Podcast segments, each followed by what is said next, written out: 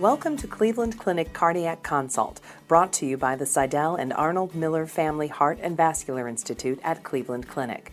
In each podcast, we aim to provide relevant and helpful information for healthcare professionals involved in cardiac, vascular, and thoracic specialties. Enjoy. Hi, my name is Leslie Cho. I'm the director for Women's Cardiovascular Center at Cleveland Clinic, and I want to welcome you to our podcast for women and heart disease.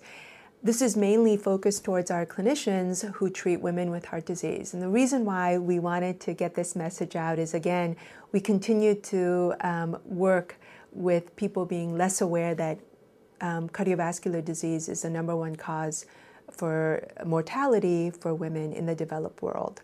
Um, and 68% of uh, people surveyed uh, didn't know that heart disease was a number one uh, killer for women. And so there are a couple of things I think that's really unique and interesting that's emerging from the science uh, for women and heart disease, and that is, is the all importance of things like pregnancy associated complication as an increased risk for cardiovascular disease later on in life. And so things like pregnancy associated hypertension, so preeclampsia, gestational diabetes, premature delivery. These are very, very potent risk factor for developing cardiovascular disease. The American College of Obstetrics and Gynecology recommend that for women who have pregnancy associated complications like hypertension and diabetes and preterm delivery that they be seen by their primary care doctor or cardiologist to really um, strictly modify their risk factor moving forward. And it doesn't just increase their risk for developing things like hypertension or diabetes later on in life, it increases their risk for developing heart attack and heart failure. So even though we think, oh my gosh, these young women are having these complications and really what do they, um, you know, that it's a low risk, what we know from numerous registries out there from Europe as well as our own in the US and Canada is that it's a potent risk factor for developing heart disease and serious complications of heart disease in their 50s and 60s.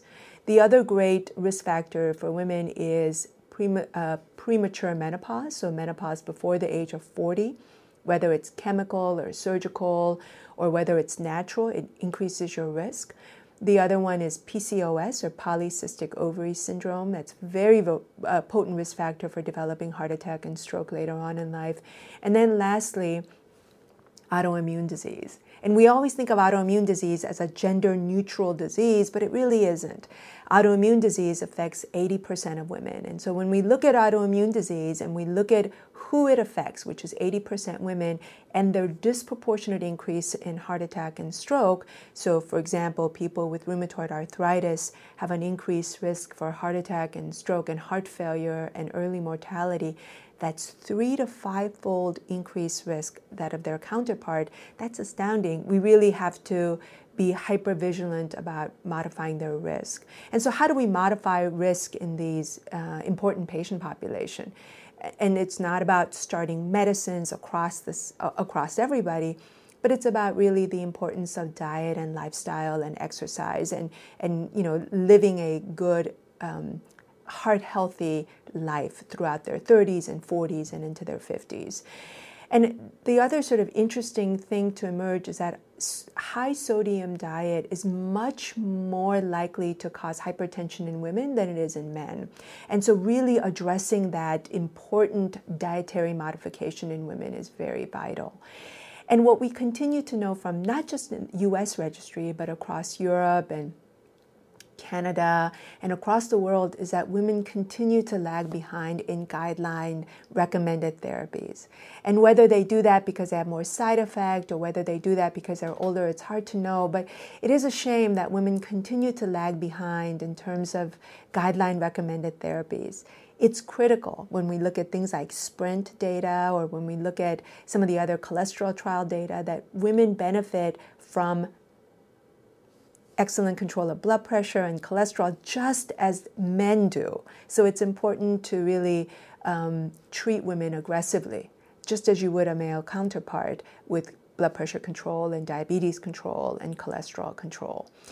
And finally, you know, people always talk about menopause and hormone replacement therapy in 2013 and again in 2018, the American College of Obstetrics and Gynecology and, and also ACC and AHA again reiterated the importance of being on hormone replacement therapy at, at, with minimal amount of, of duration. So you want to treat symptoms but not treat them for a long time. And there's this been this thing about timing hypothesis that perhaps if you start hormone replacement therapy earlier in women that they would have prevention of heart disease. That has unfortunately have not panned out. So what we recommend for our patients is if they treat symptoms of menopause that's fine but with a limited amount of treatment.